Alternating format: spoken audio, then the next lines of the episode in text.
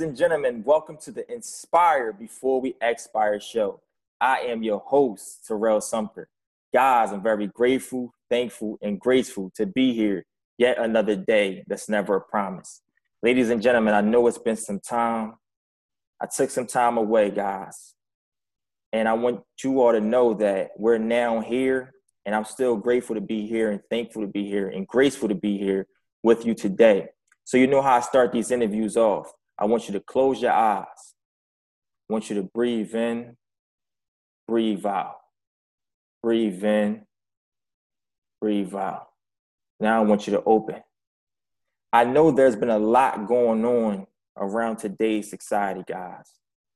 And I want you all to really take some time to look at whoever's next to you and tell them you matter. Guys, if you haven't already, I want you to subscribe to the Inspire Before We Expire show. Stay updated with our shows, our interviews, and exciting guests that we have coming on. And I want to thank you most importantly for your support. Without your support, who knows where we would be, right? So, ladies and gentlemen, I don't want to take too much of your time, man, because I'm beyond excited for this one right here, man. We're back. Yes, indeed. Fourth quarter. Yes. Guys, this gentleman here, he's a 20 year old self made millionaire. He is the producer of the New Age Millionaire Show, a web TV series about the lavish lifestyle of the young and successful. His mentors once told him, You can be the next Jeff Bezos. And also told him, you, You're in the top 99,000.99999. Yep. He was running three businesses at the age of 21 and a group of nine at 24. He is best known for creating SPX Mac, the world's largest consulting firm for e commerce brands, with over 10,000 clients in 116 countries. Guys, I want to introduce you to my guy, man, coming out of Greece, Mr. Damian Prosalendis. Damian, Welcome, man. Glad to have you, bro. Thank you, Terrell. It's a pleasure to be here with you. I'm looking forward to our discussion here. Yeah, I'm very happy to be here with you, man. Absolutely. So, Dane, man, if you can just really give us a background of you, man, of where your journey first started, that'd be awesome. All right. So I grew up in Greece. I'm 24 year, years old right now, and about the time I was 18, I got access to chemical engineering uh, here in Greece because um, I studied for the Pan-Hellenic exams. The school systems between the United States and Greece um, have some differences. So, for context, let me explain how it works here. Basically, you have to study very hard in high school in order to score high grades at the Pan-Hellenic exams. And then, based on those grades, you gain uh, a sponsorship to study in the university. There are paid colleges, but you cannot get, for example, to study medicine or law in a paid college. That does not exist here. So it all depends on the grades that you score on the Pan-Hellenic exams. Uh, I studied very hard in high school and got access to study chemical engineering. And I did that for one and a half years before I dropped out. And I basically dropped out because uh, back in 2015, five years after the financial crisis, the situation in Greece had not improved. Uh, my father was unemployed. My mother was just a civil servant. They couldn't make ends meet. I was in a different city studying university, and they also had to take care of my brother. And with one salary of 800 euros a month, that was not possible. My grandparents had to chime in from their pensions. My uncle had to help us financially as well. And basically, it was a very dire financial situation where I had to sleep on a mattress I picked up from the trash in a little apartment that was unfurnished. Um, I had to live there for several months before I moved out because I wasn't able to pay rent. And then I went to uh, a dorm room that the university gave to the poorest students. And I lived there for uh, the rest of my studies until I started my first business and then things started improving in my life. Right. Man, it seemed like you've been through a lot, man. Your family went through a lot. Um, yeah. you know, and uh but that's what makes the journey, man, honestly. That's why we get to share it today, right? So your experience really seeing your family go through what they was going through, financial hardships, and also you saying that you actually picked up the mattress from the, the trash can outside, correct? Yeah, yeah. It, it was actually not outside my apartment. It was like two kilometers away. I was uh, walking back home from the university, uh, from the university's dining hall. I would go there to eat every single day because they provide us with uh, free food. And then on the way back, I spotted a mattress next to a trash can, and I was like, uh, I think if I carry that one back home and clean it up, maybe it would be better than sleeping on the hardwood floor. So I walked um, with it two kilometers back to my home with a mattress on my back, carried it up to the seventh floor because I couldn't fit in the small elevator, and then spent about two hours to sanitize it. And I bet it wasn't safe to sleep on that thing, but anyway, uh, I had no other option. Indeed. Tell us about like what was that experience like for you, man? Like like what was really like, you know, during those times you had to really sleep on that mattress. What what was uh, you what was that experience like for you? It was embarrassing and kind of humiliating and I don't think anybody knew how I got that mattress in there. Uh, it was only years later that it actually became something that was a story worth telling because at the time it just felt very um, very disadvantaged and i just blamed my parents and my country for all the misfortunes that i was experiencing. And that was one of those moments that i just didn't want to share with anyone. So it was very embarrassing. Indeed. Indeed. And how, but now did... I'm, I'm happy with it now. Yeah. i'm happy that it happened actually Absolutely. So, um, how did you get from sleeping on the mattress to now being in penthouse suites, man? Sky views and everything of that nature. How did you get to where you at now today? So, the way I believe things work in life is like a domino. So you have the whole game set up, and then you push a piece, and then that falls, and then it pushes the next one and the next one and the next one and then you have like a chain effect. One action leads to another and then you have the end result which could be whatever depending on the setup of the game. And if you see like those uh, very large domino games that they make youtube videos for um, for example they push a domino piece on the second floor of a building and then you see um, a whole array of 300 pieces dropping and then pushing a ball and then the ball jumps onto a hoop and then something else happens and it's like just um, a huge show and it all starts out of that little domino piece.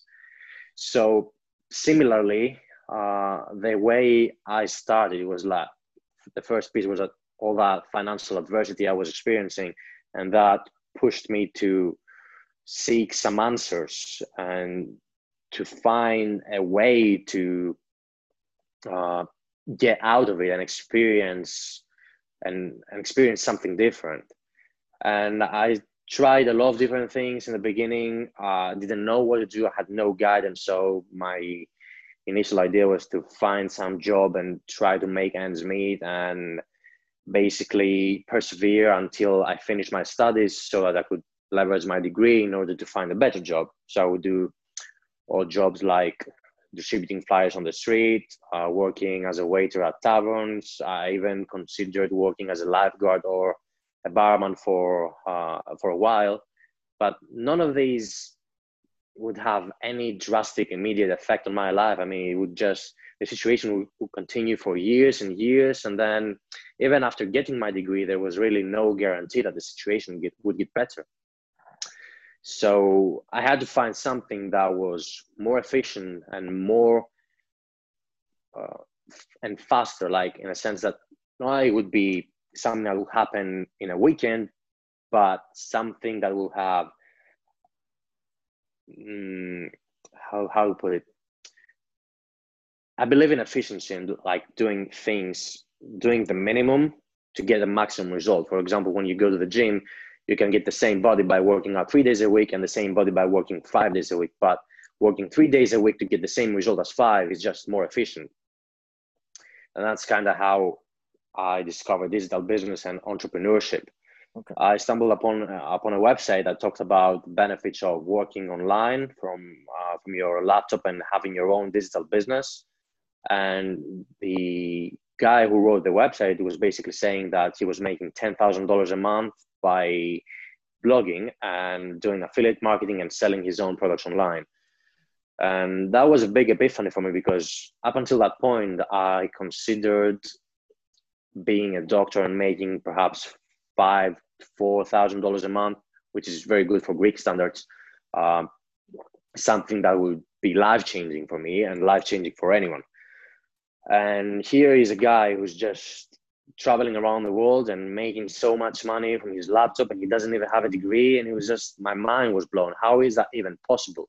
Yeah. And it's like one of those stories you read and you don't know if it's true, if it's maybe somebody trying to take money out of you, if he's trying to scam you in some way, put you in some pyramid marketing scheme.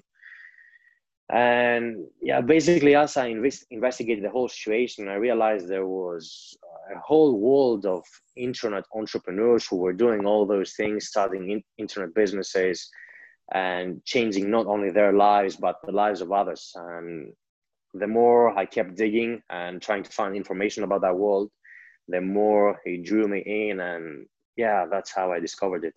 Right, right. Absolutely, man. So I see, uh, so what was that first entrepreneurial, um, like what was that, what was your, what was that first entrepreneurial um, position for you? Like what, what led you from sleeping in a mattress to to now like um, getting into entrepreneurship. So, you know, tell us about that. You mean who was the first person, or what was like the first uh, business that I tried? Yeah, the first. Um, yes, yeah. My apologies for that. Um, the first, uh, the first business. So your first entrepreneurial business. All right. So initially, um, I saw that guy doing blogging and affiliate marketing, and I thought, right, um, I don't know of anything else. Maybe I should try this.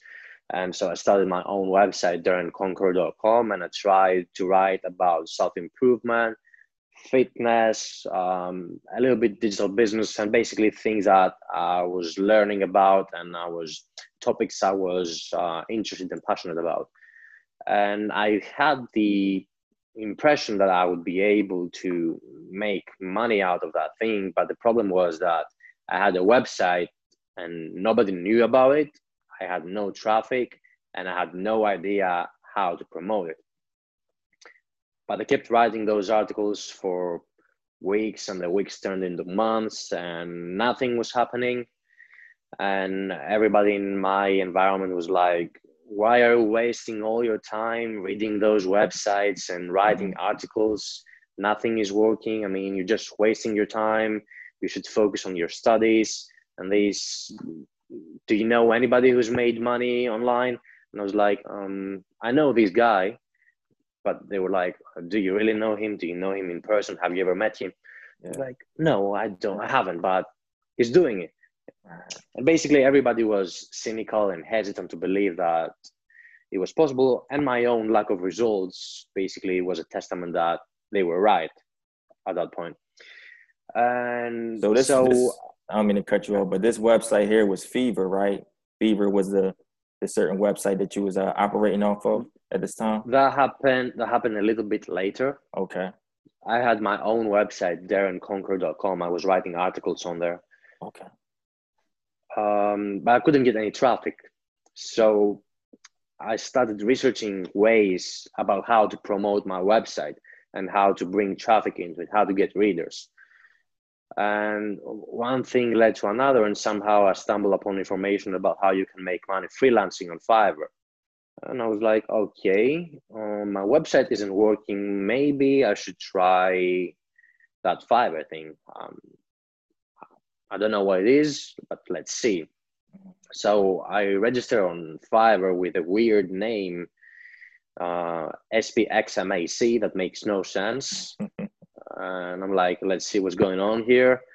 And I start selling my first services. And the only thing I knew, the only skill I had was writing articles with uh, English as my second language. So I was not a particularly skilled or talented person, but it was the only thing I had. So there was nothing else. So I'm start. I'm trying to sell that, and nobody's buying. And I'm like, all right, the website isn't working. This Fiverr thing isn't working. Um, maybe I should go back to uni. Uh, and at the same time, I was trying to combine those things together. So I would go to the university in the morning, and then at 2 p.m. after all my classes, I would go to the library and work on all those, um, try to make money online. Uh, but then I realized, uh, then actually I got a job on top of all that, on top of my studies and on top of the intern business that I was trying to figure out how to make work. I got a job because it was around June 2015, and I wanted to go on vacation because all of my friends would go, and I didn't want to be left behind. It was my first year in university, and I wanted to go somewhere, even if it was for just a weekend. But I had no money, and I knew my parents couldn't pay for it. So I enroll on a class to teach me how to become a bartender. And on top of everything else, I have to go to the bartending classes in the afternoon and then after two weeks that I finished that short course on bartending, I find a job as a bartender. And I had to combine school, bartending, and the online thing, which wasn't working. And I was about to give up on it. So on my first day at that job uh, as a bartender, I made a mistake while preparing uh, a coffee for somebody for a client and basically the boss fired me on the very same day. Mm-hmm. and he was like you don't know what you're doing. You're clearly inexperienced. I'm sorry you cannot work here. And boom you're gone. And i lose that job and i was very disappointed because i knew i was going i wasn't going on vacation that summer. So i go back home that night and i realized that the reason nothing in my life was working and bartending didn't work, the online businesses didn't work, it was because uh, I didn't take any of those things seriously. I was just trying to do everything at the same time. Uh, and I basically diverted my energy and focus into a hundred different things. And I didn't focus on really mastering one of them. So I suddenly stop going to university and i'm like okay i have to make those online businesses work or i'm gonna end up homeless. I'm gonna end up i don't know i'm gonna go back to my parents and live with them. I don't know. I stopped going to university and i just stay at home all day in the summer working on that blog and started uh, doing fiverr again and the only reason the, that I didn't make any of those things work in the first place was that I wasn't serious about them. I had just hopped on a Fiverr with a weird name and set up a profile that wasn't professional and didn't give anybody the a professional impression that would make them want to hire me. And I realized that the reason I wasn't getting any results wasn't was that uh, I wasn't doing it like a professional would so as yeah, yeah. Um, as you got fired, right? What led you to push harder to saying that, man, I'm not gonna keep juggling, but I'm gonna focus on that one thing, and I'm gonna make and I'm gonna and I'm gonna make it big. It was just that realization that I was uh, spreading myself too thin among many different things, and I had to just pick one of them and go all in at it. It's like when the when the Spaniards went to South America to conquer it, and they, like the general, decided to burn the ships, and they were like, "We have no way to go back home. It's either we kill all those Aztecs and we conquer their civilizations, or we die here." So you have only those two options, and for me, it was similar. I stopped going to university, and missing those classes meant that I would lose the entire year because I uh, because I wouldn't. If I missed a few classes at the end of the year, the final two months, I was not gonna be able to take the summer exams, and therefore the whole year would be lost, and I would have to repeat it.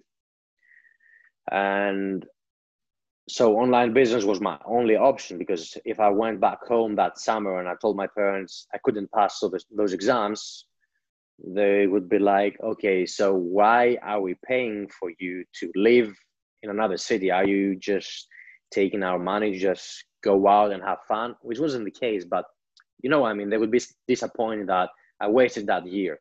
Mm-hmm. So I had only one option. I had to make online business work. And basically, for a month or a month, a month or so, it was June 2015. I spent all day and night trying to get orders on Fiverr. And uh, one day, I managed to make my first thirty dollars in a day. I got three orders out of nowhere, and it was only because I fixed my presentation. It was um, I sat down and made like a, a video to promote my service, uh, created samples to show them how I wrote my articles, um, tried to find a few clients, did them free work to get a couple of reviews to look more credible on the website. And basically that led to getting my first three orders and making $30 in a day. And that was the first money I've ever made online. Wow. And that's where I knew that if I kept repeating that, I would get the results that I was seeking. That it was possible to actually make money doing it. Mm-hmm. Man, it may not be much to many, but during that moment, that was much for you because you looked at it as you got fired from this job, you uh, dropped out of school, so you still seeing that man. I still got to push forward because I want to make it big somehow, some way. So tell us about the process of growing that platform while doing Fiverr, man, um, or so like that, and and and really helping you get to where you got to today. You know, just tell us how that process of the growth and everything of that mm-hmm. nature from already going through what you went through. All right. So after I made my first thirty dollars on Fiverr, I knew that all I had to do was just keep doing that every day right? And I would make a thousand a month. It wasn't a big amount of money, but for me back then, uh, I had an allowance from my parents. They would give me a stipend of two uh, two hundred dollars, and that's what that's that was all the money I had to get by with every single month. So five xing that was huge for me. Making a thousand was more than my mother was making, and especially if I could make it from my laptop working from home. So I had that positive affirmation, that validation that okay, this thing works. It's not, it's not a scam. It's not something imaginary. It actually can make you money. And I basically delivered the work to those three clients. They gave me glowing reviews. I made sure that hey, they had an awesome experience from the beginning to the end. I followed up with them to make sure that their articles were published and everything was right and they gave me referrals and they brought me more clients. And then Fiverr search engine, what it does is when it sees that you're getting some orders in and those orders are getting reviewed positively, you get extra exposure on the website. So, for example, when somebody searches for article writing on the platform, the website pulls up uh, relevant results and it ranks them based on various factors uh, reviews are one factor. Recent number of orders is another one. Who's getting the most orders? Um, who's getting reviewed negatively? Who's getting the most page views? Whose um, profile image is getting clicked the most? All those factors matter for where where you rank on the site. And because um, I was ranking uh, very high for all those factors, I uh, would get more traffic from Fiverr and more people would see my my services, and it was basically like rolling like a snowball. It kept getting bigger and bigger and bigger. I started getting more reviews, and then I wanted to know, okay, how I'm, I'm making. Uh, I made thousand dollars approximately my first month on Fiverr. But I was like, okay, how can I make that bigger? and I started reading about marketing and how to promote your services, how to structure a brand, a company in order to uh, grow your revenue. And I read somewhere that you have to have multiple streams of income, but not like in the sense of completely different businesses, but within the same business, have different um, different tiers of products you're offering to your customers, so that you can maximize the revenue that you that you're getting. And I thought, all right, uh, what other writing services I can offer? And then I went on Fiverr and checked uh, and checked what other services similar to mine out there that I could also sell. And I discovered something called copywriting, which is basically how to write persuasively in the written word, right? How to write advertisements, either on, online or offline, how to write sales pages. And I started creating gigs for all those things. I started offering services for those as well. And then I went into creating resumes. And basically, I created a service for every single writing offering that was on Fiverr at that. And I had eight different services. And I was just trying to figure out which one of them would yield the best results. So I could kill the other the others and just focus on the product that was the best selling one. And I, I discovered that copywriting would get me 90% of my orders after my second month on the platform. And then the rest of 10% would consist of article writing, which was the thing I began with. And 2% maybe would be other little things. So I killed those other little things that weren't performing. I um, I didn't kill article writing, but I went all in on copywriting. So that was the main thing I was offering. And within that, I discovered, I learned about specialization and how, well, the key in business when you want to maximize your profits is to find something that's not only in demand, but is also rare. So, how can you find something that your competition isn't doing, but right. is also in demand?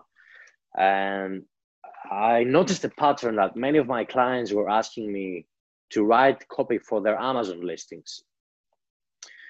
So I spotted that little trend and I'm like, okay, maybe I should separate that because uh, it happens very often. I should create a new service that's specifically related to copywriting for Amazon listings.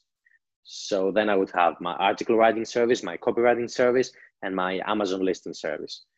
And suddenly, the third month, it was August 2015, it starts booming because of the third service. Amazon listing writing was huge because there was nobody on Fiverr back then offering it.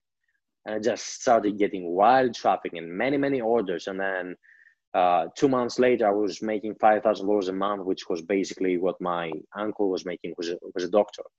I was like, my mind was blown.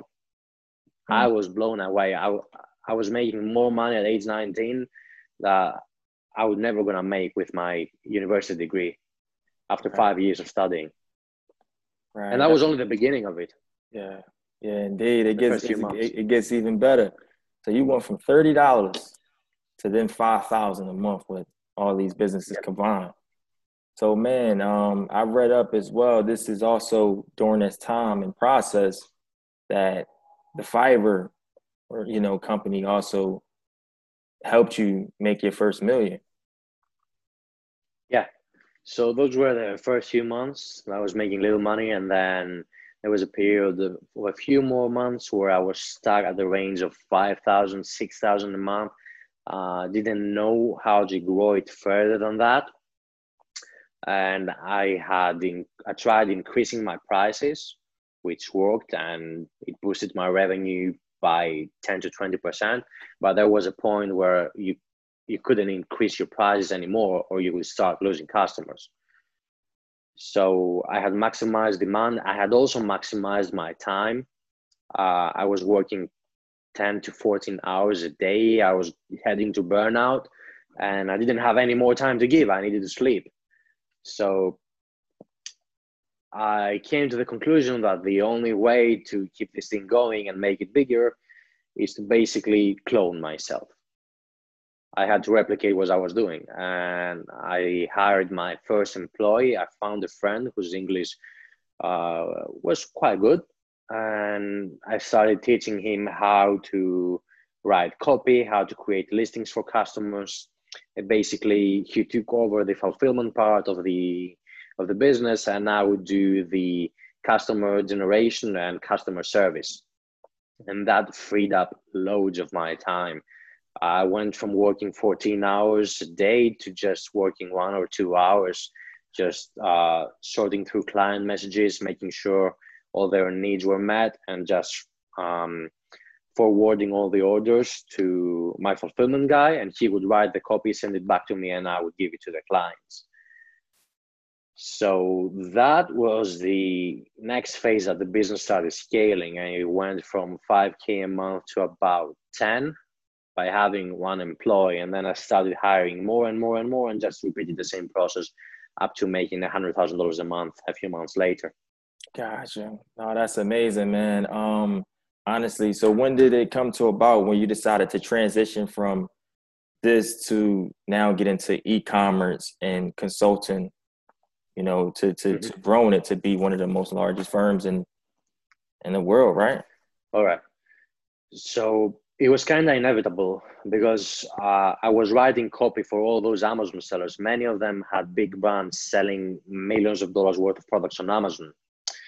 So they were asking me questions I didn't know the answer to because I was just a copywriter and my, I had a team of copywriters and they were they wanted to know how to increase their sales on Amazon, how to rank their products on Amazon, how to research and find new products to sell and I had no answers to those questions. So I had to find answers to service my clients. So I started researching those topics. I found a mentor on that particular sphere. Uh, she was an Amazon seller that was making an $1 million a month on Amazon, and I started learning from her. And slowly I started um, getting the answers to those questions. And I introduced new service to my already paying clientele that was trusting me that they knew me, they knew I had a good service, they knew I was going to be able to deliver if I said I could. So I created new services for ranking products on Amazon, uh, product research, um, getting access to their accounts and listing their products on their pla- on the platform, uh, ranking products, and basically a, a whole suite a suite of solutions to help my clients cover all their needs when it comes to selling products on Amazon and that was how i made my first million. And because of that i was able to travel to the united states for the first time. I attended a lot of events seminars uh, live training and even was invited to speak on stage at the amazing selling machine summit in the summer of 2017 in las vegas in front of 5000 amazon sellers. And that basically was the next domino piece that led to more success uh, more people learned about me and my service, and then basically from there it just skyrocketed. Right, right, indeed, man, that's big. so it's like, you know,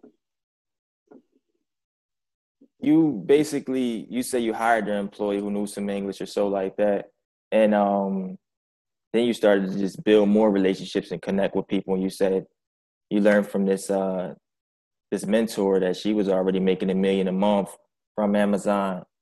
So getting people to trust you, like how can you get people to trust you, you know, in in the line of work that you're doing or so like that. So that way they can do do the same in their business. that makes sense. Mm-hmm. Like how to make clients trust you in order to give you their business. Yeah, like how do you make clients and also just those that you, you know, recruiting to be on your team as well or employing to be on your team as well letting them know like this is the listen i'm gonna take you to the top or i'm gonna take you where you need to go. Mm-hmm. all right. Um, i would say it's quite different when it comes to getting employees to trust you a little bit different when it comes to getting clients to trust you. It depends a lot of, on context. So when it comes to clients because i had I was leveraging Fiverr's infrastructure. They knew that I wasn't going to rip them off because they Fiverr was the middleman that, that was connecting us.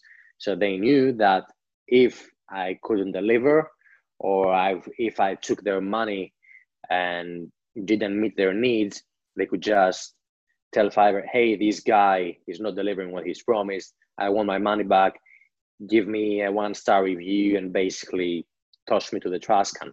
So I had no other option but to deliver the result they wanted. And as a result of delivering that, I got the credibility from having that order fulfilled and reviewed positively. And when you amass thousands of positive reviews, then it's very easy for new clients to trust you when they see all that social proof working for you.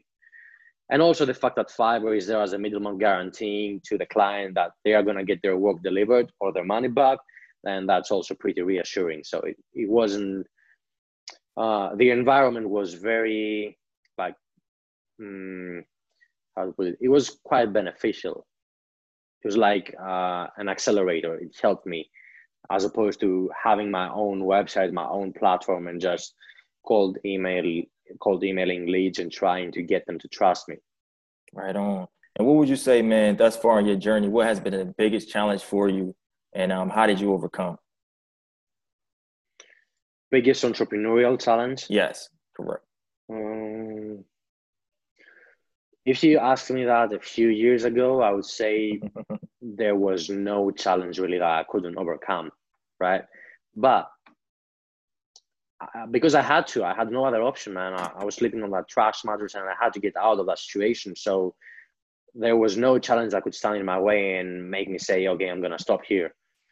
But after you make your money and after you start seeing the the fruit of your effort and you start eating the fruit and enjoying it and then you sit back on your chair and relax a little bit you start traveling a little more you start going out a little more you start spending some money you're living a better life that's when you're like okay so do i still need to do all that work and you have those thoughts of complacency those little devils messing with your mind. All right, maybe you should uh, go in Mykonos in, that, in August and chill a little bit with work. Just leave your employees do it, and yeah, you go and party and you go and travel. After all, you've earned it. So all those things like start sucking the motivation out of you. Not in a bad way, but it's kind of natural. Like you have some results you're making some money you want to enjoy the the fruit of your of your effort. But at the same time it's quite a challenge to keep going even after you've gotten those results because what's next? What's next? You know what i mean? Indeed so what's some advice man because i have a lot a lot of younger up and coming entrepreneurs um, listening right now, tuned in from their office, from school, um, from the gym, maybe. What's some advice that Damian will give to them, valuable advice that they can take with them because they may be feeling stuck at this moment? Just like you once once was, was wondering why this wasn't working for you or so like that. And they may just not have that person in their corner to to guide them and to mentor them or so. Um, what's some advice you would give to them that um mm-hmm. that can help them every step of that that way or so like that to help them uh get to the success they desire to get to mm-hmm. all right i would i would tell them a couple of things first of all um, success in business and in, and in life doesn't come with an expiration date you don't know when it's going to come to you and it how long does it take it takes as long as it, as it takes it could be one month, it could be two months, it could be three months, it could be three years. It doesn't matter.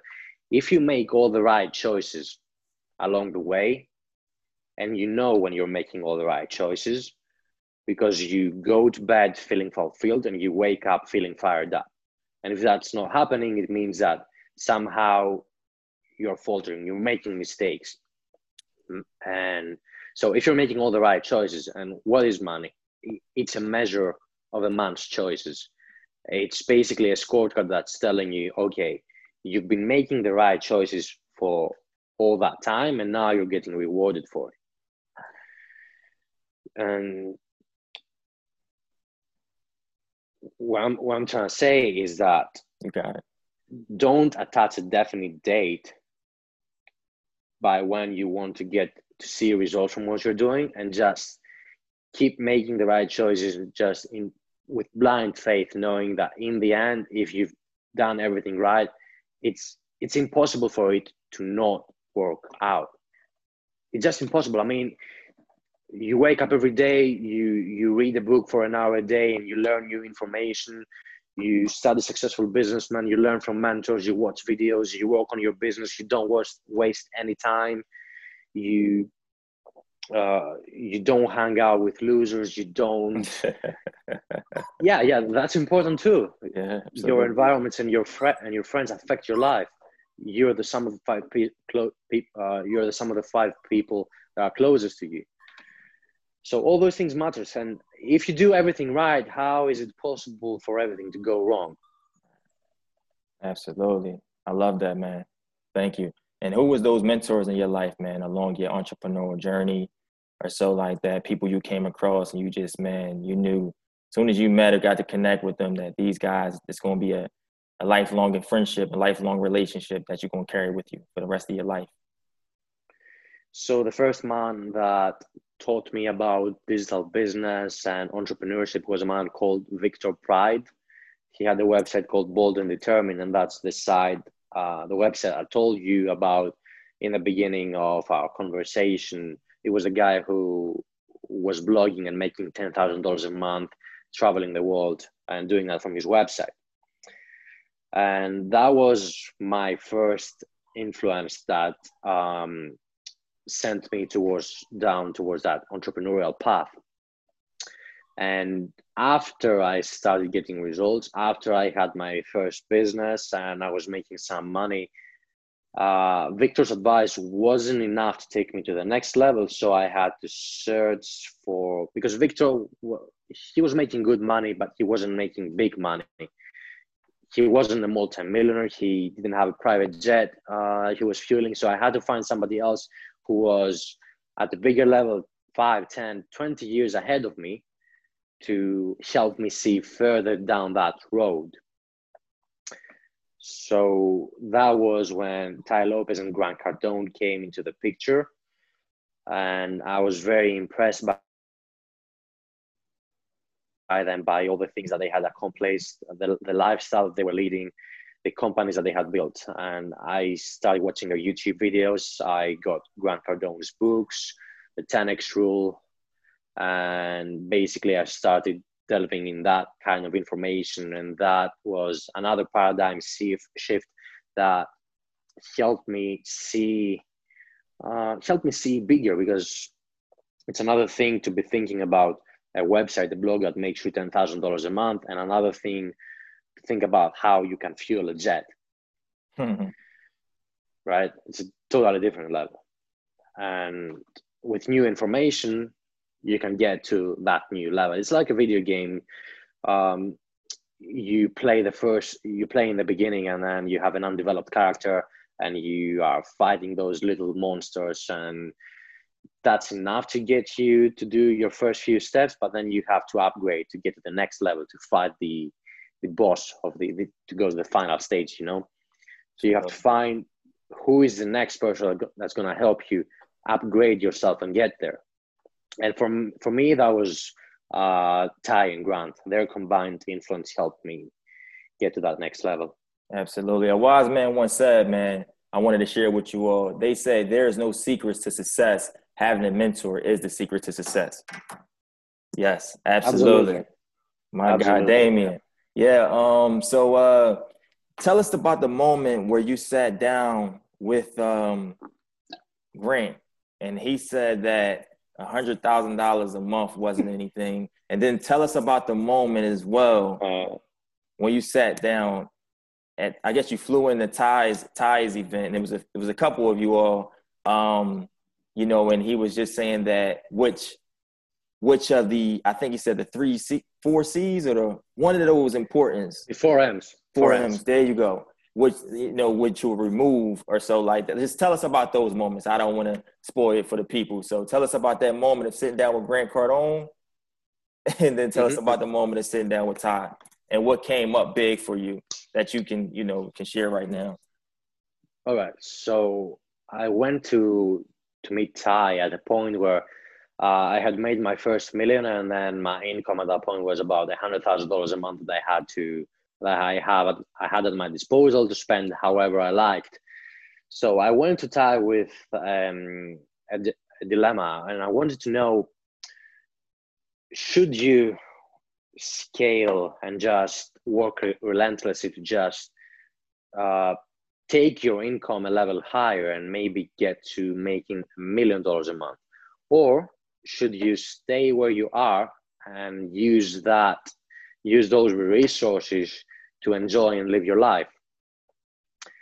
And Tai didn't know what to tell me, so he gave me a test so I could figure out on my own. So he basically he, he basically gave me four criteria. He called that the the four M's system. and it's it's money, it's mating, um, and the last two. One of them has to do with status, and the other one has to do with traveling. But I don't remember the M words for them. Anyway, so he had you prioritize those things: money, mating, status, and lifestyle, and traveling. Basically, uh, movement and, and master. Yeah, right. Movement the master, right? Yeah. So he wanted me to discover for myself which of those things was more important than me uh, for me, and the way I ranked them, money was not at the top of my head. I basically wanted movement more than anything else, and and secondly came um, mastery and status. I wanted to grow my personal brand, and then was money and mating. So he was like, you don't need to scale. You're already at the financial level where you're living a great life. You're at the top 99.999% in your country. You don't need to scale. Just keep doing what you're doing. Don't wreck it. Don't destroy it. Don't just wake up one morning and just fuck it all up just because you, for whatever reason, just maintain it and just live your life. And then I was like, okay, sounds sounds like a good answer. I was pretty happy that day. And then I go to Grant uh, a month later and I ask him the same kind of questions. And he was like, scale, scale, scale. And I was like, what? What do you mean? Tai said the complete opposite thing. And he's like, no, you have to scale. If you don't scale, you die you will lose it all if you don't scale. You have to scale. There is no other option. Look at what happened to Greece. Greece didn't scale, and look at what happened to them. And I was like, okay, he has a point. And he was like, Damian, if you make a hundred thousand dollars a month, you're broke. And I was like, what are you talking about? Did, did I hear that right? I, I couldn't believe in my ears. And for a moment, I was a little bit, um, let's say, offended. I was like, "Come on, man! I'm 21 years old. I'm making all that money. I'm I'm living I'm living the life. How are you saying that? It's nothing." And then I quickly realized that all Grant was trying to do was to make me see the bigger picture, and he realized that I had potential for more than that. So he tried to tease me and pressure me that way in order to go after more. Right on. And after leaving leaving those two meetings, what came up for you big? Yeah. Yeah. What came up? What came up for you big oh. or so? Yeah. What came up for you after leaving, leaving those meetings with those? Like what, what, what like happened now in your life? Like what happened? What came up different or something big may came upon? Maybe, um, I don't know. Maybe you made an extra million dollars or something from one of the businesses or so like that. Okay. Immediately after the grand meeting, what came was absolute confusion. I was like, I don't know what I want to do with my life. Right. And I was in that state for probably probably a year. Yeah. Did it, did, it, no did it did it humble you though? Because you you knew what it was to be at zero. You knew what it was to be at 30 to 15 15,000 and continuing to incline, but still going through some roadblocks, right? But it had to humble you in some way where he's like, 100,000 a month ain't nothing. Then Tai, like, man, two different minds. And it's still helping you. Yeah. So I think that's amazing, man. And, and, and thank you for sharing that, man. Shout out to those two individuals, man, um, as well. I think he was about to share about what came up for you after the Tai, after the Tai yeah. meeting. Uh, I believe that they were both right and wrong at the same time. Okay. so I was very confused after I get uh, I received all that conflicting advice. I didn't know what to do, and for a few months I just traveled the world contemplating it. I went to Las Vegas, I went to Mykonos, Cyprus, and a few other places. And I mostly followed Tai's advice for for the most part. I just maintained what I had, made sure that um, didn't collapse, and enjoyed my life. And I wanted to see how that felt. And it was very good for for a while. But then I started thinking about Grant's perspective more, and I'm like, okay, if I keep living like that, it's a good life, but am I truly, absolutely fulfilled with it? Am I, have I reached the peak of my potential? Is there really more that I can do? Uh, and I realized that I was only in the beginning of my journey, and uh, I, I had climbed a very small hill, but there was a mountain there waiting for me in order to get to the next peak, to the next level. And I realized that uh, I had to shift my direction and do what Grant said and scale. But I wanted to do it in the most efficient way, like I said before, minimum for the maximum. So I started thinking, what are the businesses that I'm gonna do that I can get into, which will be the most enjoyable to me so I can get to enjoy my life and have movement and freedom and status so that I can feel the part of the equation that Tai talked about, whilst also scaling and getting to the million dollar a month level so that I could combine those approaches. And I came to the conclusion that my old business, my consulting firm, uh, co- doing copywriting and Amazon listings for clients, yes, it was making money, but it wasn't the most fulfilling thing in the world. So I decided to shut it down and go take all the money I had and get into new ventures. All right. So what was those new ventures for you? Those new ventures for you, man. And what would you say thus far? What has been the best investment investment you've made, man? Just or so like that. So take us through that. All right. So, because I started my YouTube channel at the time that I visited Grant and Tai, I had to hire a, a, professional videographer to travel with me everywhere I went and to film everything. So, I got into that part of video lifestyle production.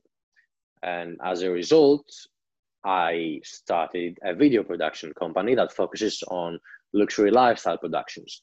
And basically that's all the photos and videos and lifestyle videos you see on my youtube and my instagram.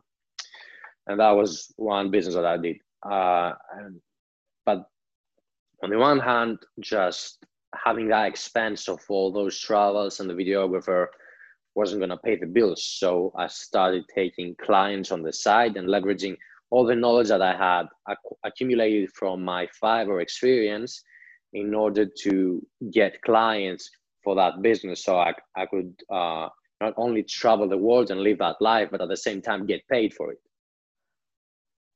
So whenever we would go to a new place, let's say we'd go to Mykonos this summer to live at a luxury uh, seafront villa and live a good life in Mykonos, we would come into contact with the owner and agree to uh, negotiate our stay to be free or even get paid to stay at their villa.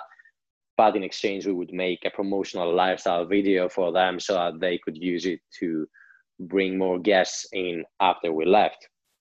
So we would start doing those agreements with um, with high-end venues with villas uh, villa and mansion owners with clubs with restaurants with hotels and basically we get paid to travel around the world and film the good life that's amazing man i love that man um so you know, I was uh watching one of your um on your YouTube series, and it was a I think it was a probably a moment for you. But one thing about you, you just you learn to just keep going no matter what's in your way, man.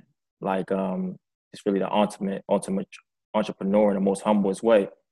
So I guess you was traveling and you had a few friends and business partners with you, and y'all was on your way to Miami, and I guess one of you guys' reservations got canceled.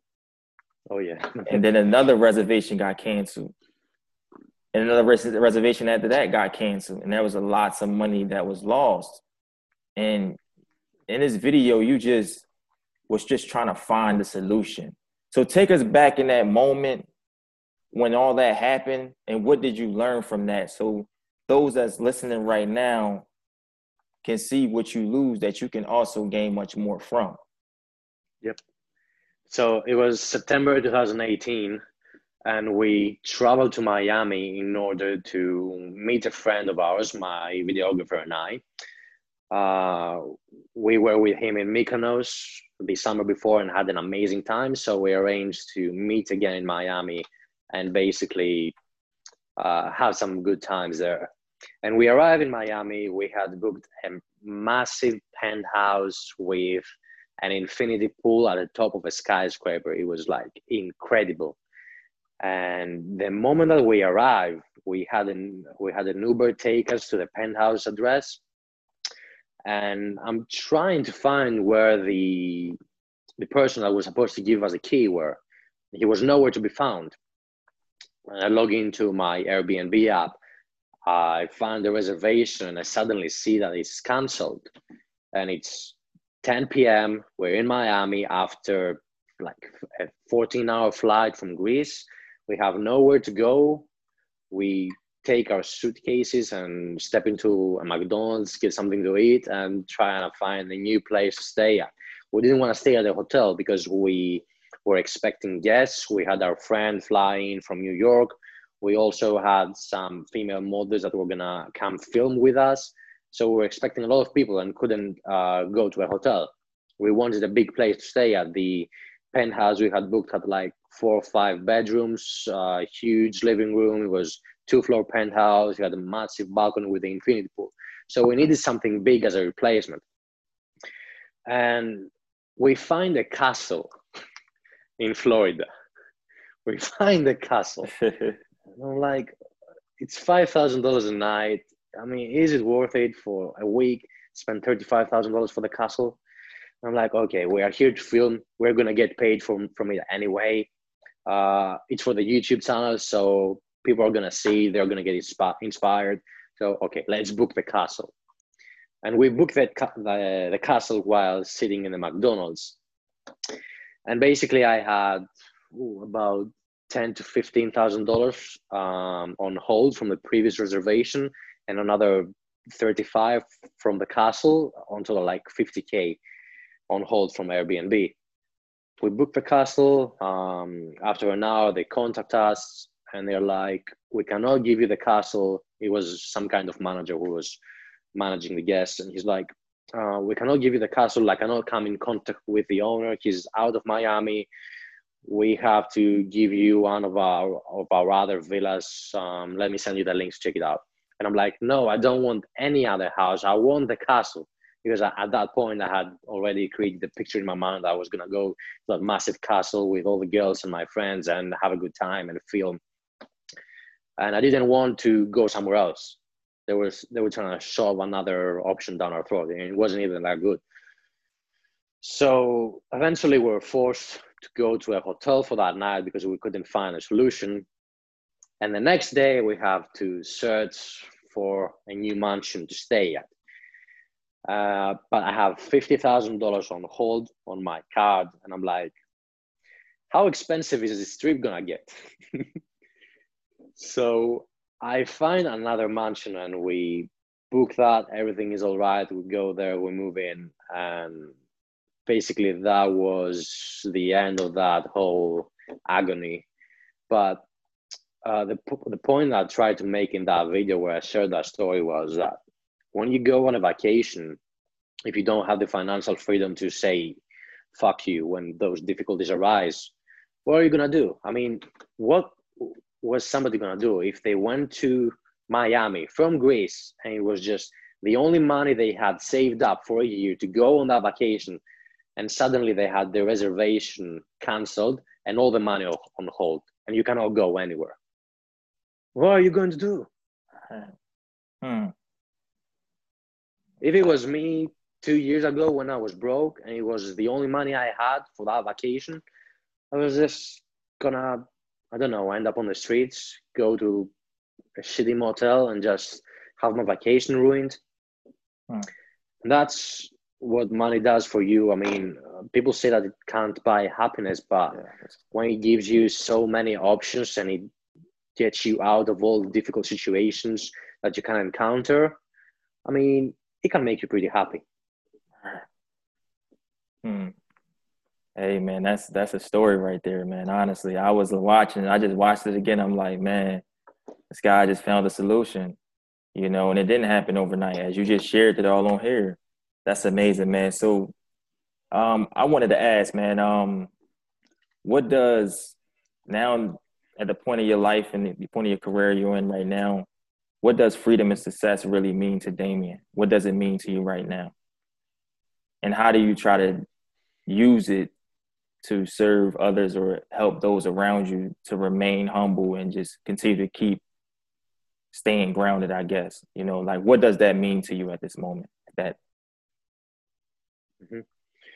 so as you grow up, you have a lot of desires, a lot of dreams, things that you want to do. Um, you imagine how your future is going to be, and then you end up being 18 years old, and the school system, society, your parents, and everybody has beaten the shit out of you. And basically, you have sacrificed all those things that you want to do when you were a child and you had that wild imagination running and you have to sacrifice all those things you wanted to do in order to do something that's maybe safer or the smart thing to do or something that's gonna be more societally approved and you repress a part of yourself that childish energy that all that all those desires you had when, while you were growing up in order to do what your parents want you to do what the world wants you to do and in my opinion, money gives you back the power to reclaim all those lost dreams and desires you had growing up. And not only that, it affords you the power to reclaim them for the people in your life that matter to you. It gives you the power to retire your parents, it gives you the power to give jobs to people you grew up with, to old friends, to people who are close to you. The more resources that you have, the more people you can affect, and starting from your close circle and then expanding outwards. Absolutely. I also read up, man. Um, you said that a, a lot of money creates pain, and pain is the potion of growth. Absolutely. Pain is a potion of growth, and I would not be where I am today had I not gone through some painful situations early in, in my life, sleeping on that mattress from the trash, uh, living in the uh, dorm room that the university gave me, which um, had cockroaches and didn't even have a bathroom. I had to use public toilets. I had to eat at the dining hall, get shitty free food, and all those things at that at that point that I were experiencing them were painful, were embarrassing, were humiliating. Uh, I felt disadvantaged. I felt angry. But in retrospect, they gave me the power to do something with my life. And as opposed to friends of mine who back then were more comfortable than me, they didn't have anything inside them to fuel the, that fire to do something with their lives. Mm-hmm. Indeed, indeed. And um, what drives you now, Dame? Like, man, you live in the life, you know, luxury, the cars, the women. But what is it that people don't see? Right now, uh, my main motivator is to retire my family completely. I don't want my parents to work another day in their lives unless they're doing something that they want to do. So I want to finance their own dreams, their own businesses, and help them live their last 20 30 40 whatever years the way they please without having a boss without having a government to tell them what to do so that's the main thing. And beyond that uh, like i said before pain is a portion of growth. And when there is absence of pain in your life because you're living in relative comfort sometimes you may have to force yourself into some painful situations. You have to uh, you have to welcome stress and you have to actually chase stress because stress is what pushes you and creates growth in your life. So i strive on my own to do things i don't want to do things that are difficult starting from little things like not eating that ice cream in the afternoon when I wanted, or eating pizza at night, or even showering with cold water when I just want to fill the bathtub and just have a warm bath, you know? It starts from the little things and then it extends to even bigger decision like maybe invest like a huge sum of money 80 90% of your net worth on that one venture and make it work because if you don't you're gonna go from living like a king to living like a beggar. Like what elon musk did when he sold paypal for, like 250 million or something somewhere out that range and he took all the money and he invested in um, spacex solar city and tesla he started those three companies with all the money he got paid from the sale of paypal and by his own admission, he didn't even have money to pay rent. He had to live uh, at a friend's place. So you have to take those kinds of risks in order to find yourselves in stressful situations by design in order to push you to the next level. Absolutely. I love how in the beginning things was I was a little, I'm gonna be honest here, people I was and how things are now in flow, man. That's what I love about this, man. Honestly, my guy Damian, man, is an incredible individual listen, this is what I do each and every interview, y'all. I want to take some time to show some gratitude towards him, man. Honestly, it's our first conversation, man, and I'm grateful and thankful to be able to be connected with this humble, humble individual, not because he's a multi-millionaire, but because he's himself and he came from humble beginnings to get to that level, you know, to being able to teach us all and, and, and show us the ropes, man. Honestly, um, he's been nothing but persistent throughout this process and this journey and we gotta not only respect that, but we gotta admire. And I want to give him his roses while he's here right now, man. I'm in Tampa, Florida. He's in Greece, and I think it's amazing for us to connect like this and things of that nature. To being able to share this journey, share the hardships that you went through, and how he overcame, and giving it to you guys up and tight. You know, and that's what it's about, guys. So just know that there's no silver spoon on nobody's table. You got to pick that up, and you got to put something on your plate. You know, you gotta you gotta do that yourself but it's also some people that may truly truly believe you to help you every step of the way so dang man i appreciate you and i thank you man for really being here with me man honestly you know thank you thank you Rel, for having me on your podcast man it's been an honor my man absolutely we ain't finished just yet man um few more minutes dang so right now in this time of your life man and you got so many people that look up to you. And so many people may, you know, oh man, he thinks he's all that. But you got that one young kid that follow you on YouTube, subscribe to your channel, that maybe a, a, a, a maybe subscribe to your websites or maybe one of your clients slash students, you name it. This younger teen out in Greece. You may not met him, but he's met you. And you had to write him a letter what would that letter be like, man? What would you say to that younger teen kid that's truly, truly inspired by your movement and your mission? Mm-hmm. All right. I would tell him that you have to think about what you desire in life and blaze your own path, no matter what others have told you that you should be doing with your life. Don't don't walk on that predetermined road that others told you you should be walking on. And if there isn't a road for what you want to do, just make it yourself and just go your own way to do what you want to do. And like I said before, if you make all the right choices and you wake up in the morning fired up and you go to the bed to sleep fulfilled every night with, what you've done during the day, there is nothing that can stop you. There is nothing that can stand in your way, no obstacle so big as to, as to slow you down or make you want to give up if you do all the right things and you know what these things are you know everybody knows what they should be doing and what they shouldn't be doing so blaze your own path and don't follow the predetermined one that others created for you. Absolutely. Beautiful man. And um you know uh what um what's the main focus at this moment right now?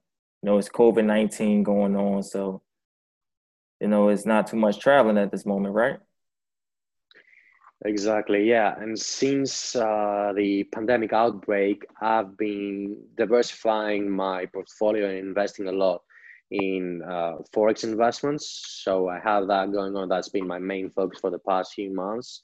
Uh, we've been getting amazing returns, and it's actually made me consider um, because, like I said before, minimum for the maximum. What's how can I get the best possible result with the most efficient, least wasteful action?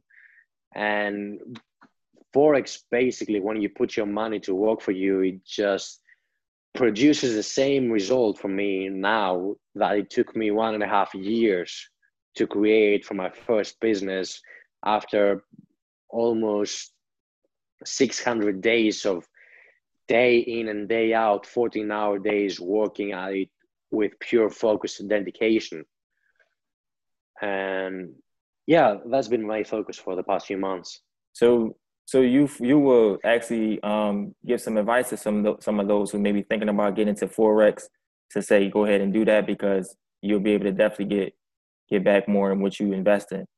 Or you just think it's the best say, move to build teams and everything like that too, right? I would say that first of all, it's a very difficult thing to do, and you should only do it after you've set up uh, a primary source of income so that you have the cash flow that you can invest in. Because if you have a cash flow and you're just not leveraging it uh, like Grant Cardone says take your cash and make it do something where you don't just let it sit in a bank account where the bank is profiting off of it. You have to take it and make it make those um, make those dollars bill make those dollar bills generate some baby bills but if you don't have that first primary source of income, which in my opinion, the best way to create it is to start a digital business. If you don't have that, then you cannot get into any kind of investment, whether it's Forex, whether it's real estate or something else. You need that cash flowing business first. Absolutely. And how do you maintain a success, man? You know, like how do you how do you maintain a success? Because it's something extremely difficult to learn on your own it takes years if not decades to master technical and fundamental analysis learn how to read the charts candlestick patterns make predictions. Uh, you have to find you either have to find somebody who's at a very high level who can teach you or somebody who's at a very high level that you can copy. And i have my own team in new york city who i'm copying and i'm basically profiting off of borrowing their already developed brain and knowledge. Right, right, right. I know you did a lot of traveling as well, man. Uh, like you've traveled over the country. I think that's amazing. Because for those who listening, I think it's best for us to travel, get out of our comfort zones, and you know, see new places, meet new people, make new connections. Damn, out of all the places you've been to, man, what's that one go to, that one specific place you like to go have fun, a place you like to have good meetings, great events, just an all fulfilled place for you? Uh, a place that I've already been to, or one that, that I haven't. That you've yet? been to. That you've been to. That I've been to. Hmm. I would say. I would say California was. Uh, I was about to say LA. Yeah. yeah. yeah. I really like the weather in LA. Besides the weather, what else though? For like, what else like just I don't know touches the soul and everything of that nature, man. It's like I'm a I'm a probably get me a, a home in there, you know, in LA sometime if you may not have one already out there in California? I don't know. I just I felt euphoria while being there. It was maybe it was because it was my first time, but just the whole vibe of the place, the people, it was just so different from everything else I've experienced. Yeah, absolutely. I can I cannot really explain it. you know, it's just a feeling you get. Right. Indeed. And nowadays, man, we in 2020 right now. What what do you want to see um, much more from entrepreneurs that you don't really see? You know, that you may see on social media, but you don't see them partaking that that same energy in real life.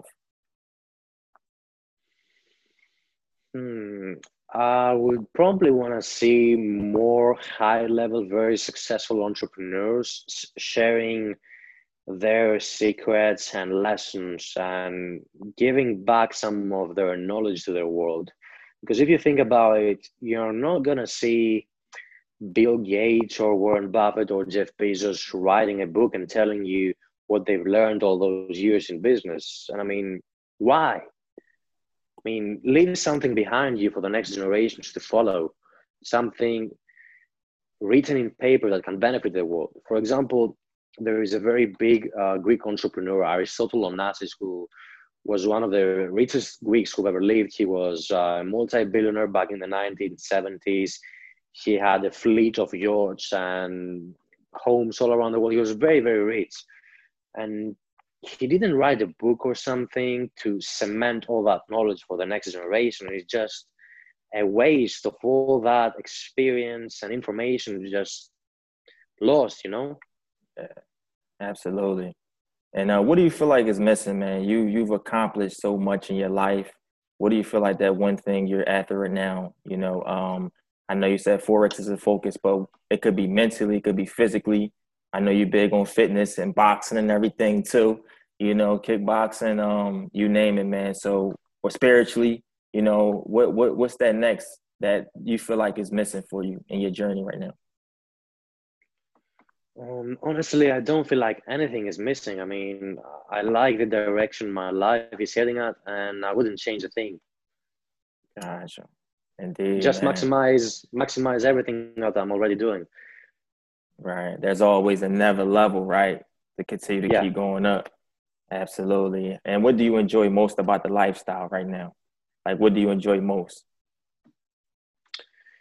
Uh, the thing that I enjoy the most is that I can wake up in the morning without worrying about paying my bills or without having anybody to give a report to and tell them ask ask anybody for permission and just wake up and do my own thing whatever that is whatever that is i want to do in a day okay. and sometimes now because i've been doing that for so long i take it for granted but i try to go back and remember a day when I didn't have that privilege and just I remind myself of how it felt to had to had to tell my parents everything I was doing, to have to ask them for money, ask them for permission, ask my boss, and it's just a whole different world.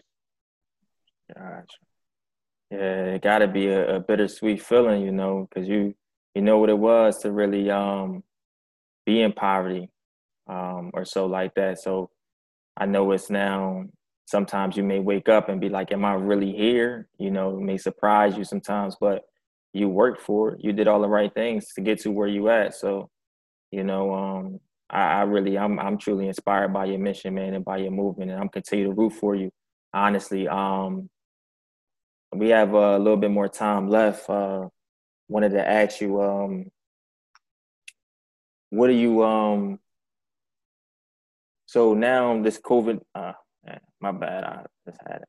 So what do you, what is the the next next step for you? You know, what did you look into in the next few months before the new year?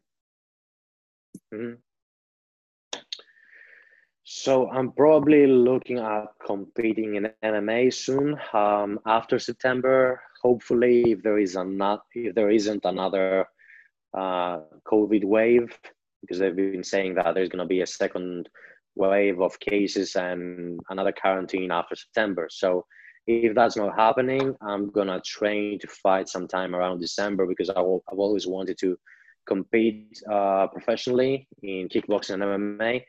I've wanted that since I was 17 years old, and it was um it was one of those things that everybody told me I shouldn't do because it just wasn't a good career path. So I just back then I had no um, I cannot say I had no will, but I was just very very easily affected by the perception and opinions of others, especially members of my close circle. So if my family said that you shouldn't do that, you should go to university and become a scientist, then I would listen to them blindly and just do it because they are older, they know more, you know. But now I just do my own thing, and I've had that um, that urge to compete in uh, combat sports ever since I was 17, and I want to do that now. Okay, that's awesome, man. That's amazing. Uh, you got to keep the adrenaline rushing, right? Um, came back to me. So I wanted to give you some time to have the floor to share something that you haven't shared in an interview before, haven't shared with somebody in a long time. I wanted to give you a few minutes of that time to just share on this platform before we close it out. Mm-hmm. One thing I've never shared on an on an interview before is that in my last year of high school, my uh, my mother got sick of cancer, and as a result of that, we had a lot of unexpected medical expenses, and with one salary, we weren't able to afford all her treatments. So my uncle, who's a doctor, had to help us financially. And at the same time, I was in my last year of high school. I had to study for the Panhellenic exams, which is inherently a very stressful process because the way it works is you go to school every morning from 8 to 8 a.m. to 2 p.m. That's the public education, but it does not suffice to prepare you for the Panhellenic exams. We have a very weird, uh, very odd system. So you have to take private classes in the afternoon from 2 p.m. to 8 p.m. Basically, your the whole day you're in school studying, and when you go back home, you have to do your homework. So all your day you're in front of, you're sitting on a desk in front of a book just studying for something in order to get ready for those exams because those are the exams that for us in Greece determine the rest of our lives. So I was going through that process for a year. At the same time, my mother got sick of cancer.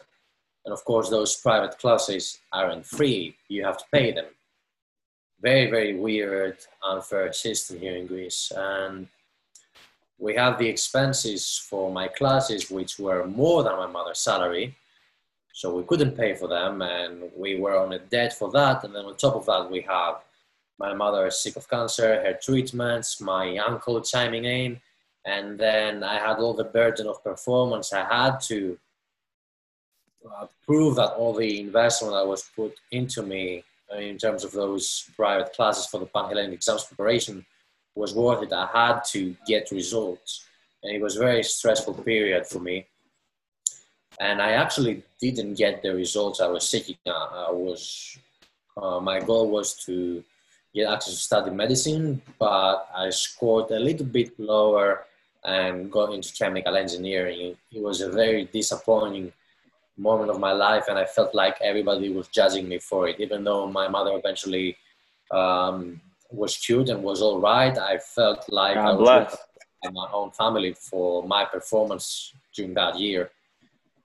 Absolutely, yeah. man. I think that's a very um, deep moment, man, because uh, that's something people don't see. You know, that's something that people don't hear about, and um, I can relate because I was, you know, five when my mom passed away from cancer you know, and um, I think that, you know, that um, she's in a better place. But to hear your story and you to share that and to hear that your mom is cured, man, I'm, I think that's amazing because God works in mysterious ways, you know, so like that. Um, so I thank you really for sharing that, man, and um, just sharing your journey today, you know, honestly, man. And uh, I just wanted you to really just um, leave some words off, and I'm gonna ask my one last question, and then we can get out of here, man. So, uh, the main thing I would like to say is that no matter what situation you're in your life right now, there are decisions you can make to change that around, no matter how dire the situation seems, no matter how hard it is.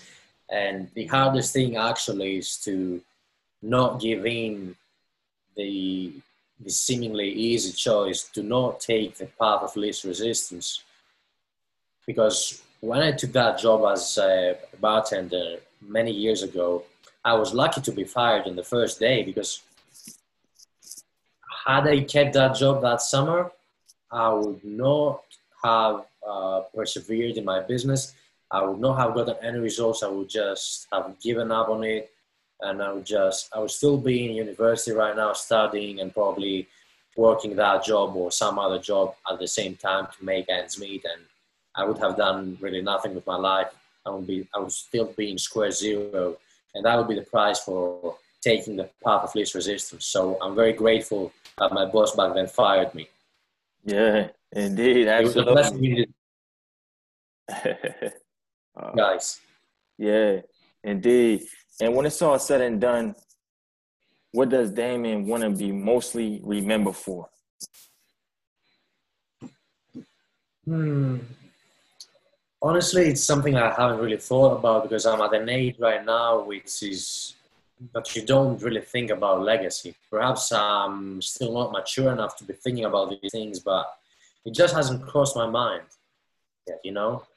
Usually, what you want to be reminded of, legacy and those things, you start contemplating about those uh, musings after you're 50 or 60. I don't know. For me, it hasn't yet, yet really crossed my mind. Indeed, it's interesting that you said 50 and 60 because I was uh I was watching an interview with you and Grant Cardone, but I also read up on it too. I was listening to an interview with him and someone else, and he was sharing that it wasn't until his 40s is when he really started to see the real success in his life. So I think that's amazing, you know, or so that you just shared that. Um, Dame, if you could lead the people off with your social media, your websites, any exciting projects you got coming up, um, and anything else they can, any way else they can connect with you, man, feel free to. Yeah, I'm on all social media Twitter, Instagram, YouTube at Damian Prosa. You can follow me on there, connect with me. Feel welcome to send me a message. Tell me you came from the podcast. I would love to speak with you guys. And I would like to thank you, Rel, for having me on. It's been a pleasure. Uh, and I would really like to meet you when I'm back in the States. Absolutely, man. We got to make it happen. Hey, people, I thank you all for really, really tuning into this interview today most importantly, man, thank you, Dane, for really being a part of here, man, um, and, and being a part of the Inspire Before We Expire community now, man. Um, people, if you haven't already, subscribe, you know, iTunes at the Inspire Before We Expire podcast.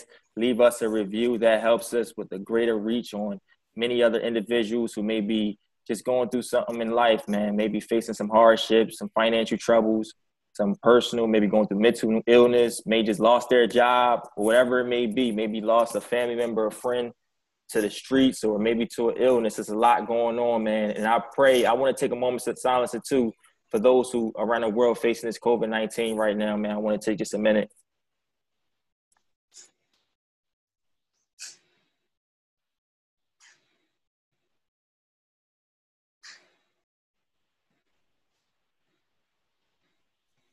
and I just pray for they happy, pray for pray for their healing, man, and everything of that nature, and for them to get through what they're going through, man, um, or so like that is is tough, and we all just gotta really get through it, you know, by sharing this message and connecting with like-minded individuals like Damian Prosa himself, and um, you know, really most importantly, just uh, staying prayed up, guys, and keeping the faith. Most importantly, honestly. So we thank you all for your time.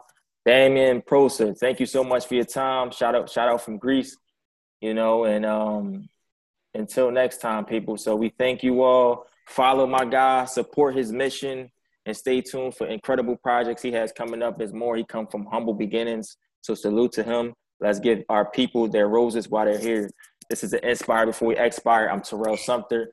That's my guy, Damon Prosa. This is an Inspire Before We Expire, and we're out. Woo! My man. We'll be right back.